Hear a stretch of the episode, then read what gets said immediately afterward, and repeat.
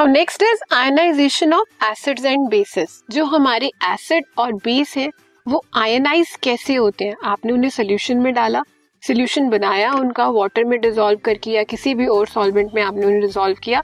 अब वो आयनाइज कैसे होंगे? उनकी आयनाइजेशन कैसे हो रही है? So the strength of acid और base is determined with the help of extent of ionisation in aqua solution किसी भी एसिड और बेस की स्ट्रेंथ कैसे डिटरमाइन की जाती है? कि आप अगर एसिड और बेस को वाटर में डिजोल्व कर रहे हो, वो किस एक्सटेंट तक उसमें डिजोल्व हो रहा है? जितना ज़्यादा डिजोल्व होगा, उतना ज़्यादा स्ट्रॉन्ग एसिड होगा, या बेस होगा और जितना कम डिजोल्व होगा, उतना ही ज़्यादा या उतना ही कम वो मतलब वीक एसिड या वीक बेस आप उसे बोलोगे। So extent of dissolution of any acid और बेस वो हमें क्या बताता है कि हमारा एसिड कितना आयनाइजेबल है और कितना नॉन आयनाइजेबल है? तो एक जो हमारा पीएच स्केल है पीएच स्केल से हमें पता लगता है कि कौन सा एसिड हमारा स्ट्रॉन्ग है या कौन सा हमारा बेस स्ट्रॉन्ग है।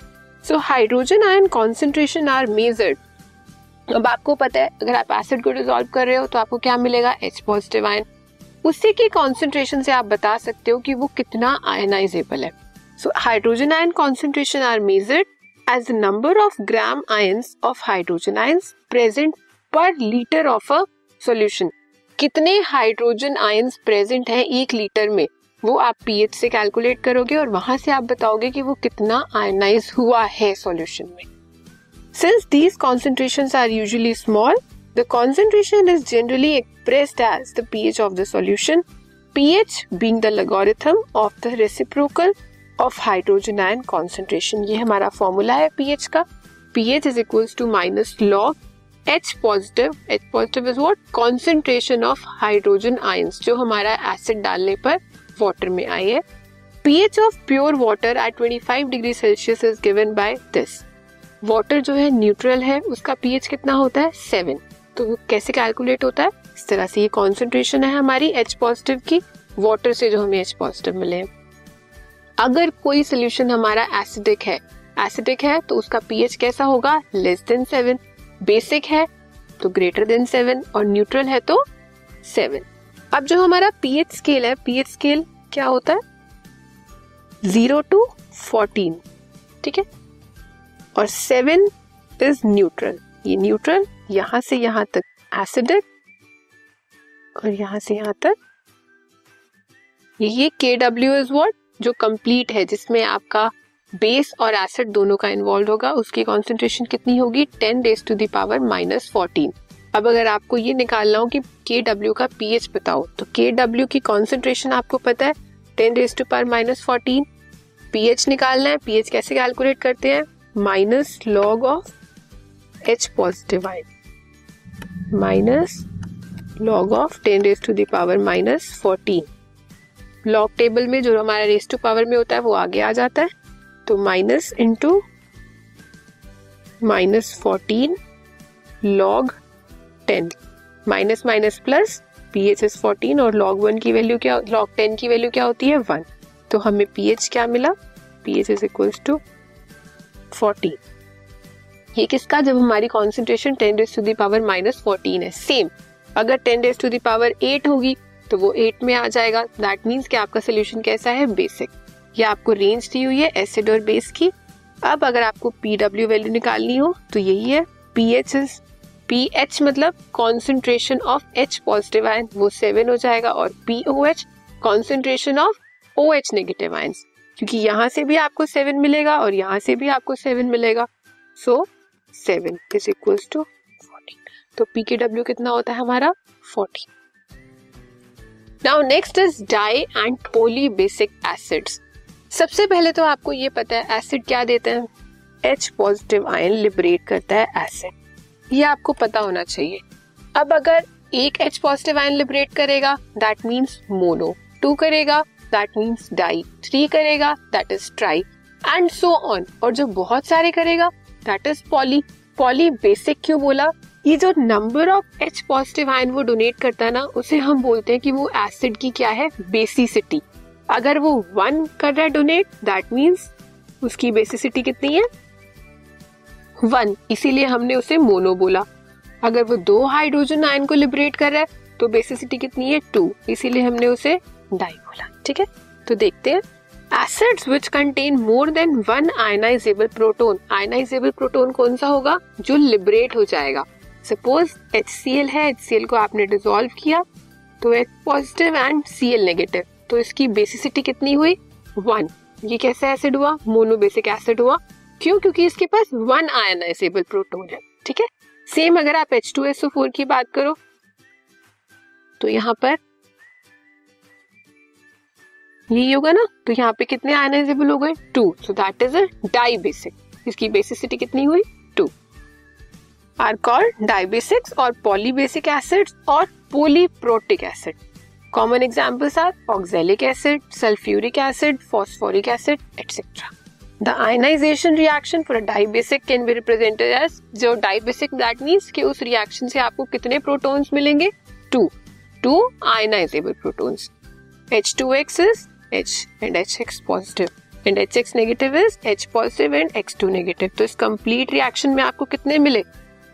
Ionisable proton two H positive ठीक है? तो डाई और डाई बेसिक और पॉलीबेसिक हमारे एसिड्स कौन से हुए?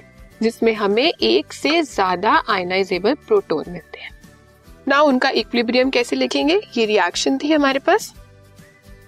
डाइबेसिक रिएक्शन मतलब दो प्रोटोन निकल रहे हैं डिफरेंट डिफरेंट स्टेप में। तो इसका जो हमारा कांस्टेंट होगा, उसे हमने के अल्फ़ा वन बोला और उसे के अल्फ़ा टू बोला।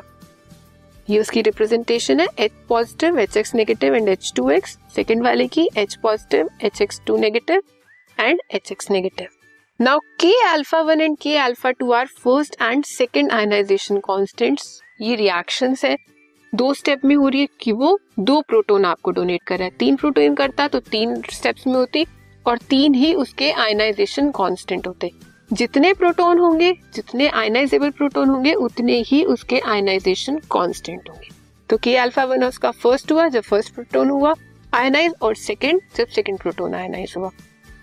हमेशा जो आपका फ़र्स्ट वाला प्रोटोन होगा, वो ज़्यादा रेट कांस्टेंट होगा उसका। क्यों? क्योंकि वो बहुत जल्दी निकलेगा। सेकेंड वाले को आयनाइज होने में टाइम लगेगा। सो ऑलवेज रिमेम्बर ये आपसे पूछ भी सकते हैं, ये इंपॉर्टेंट है।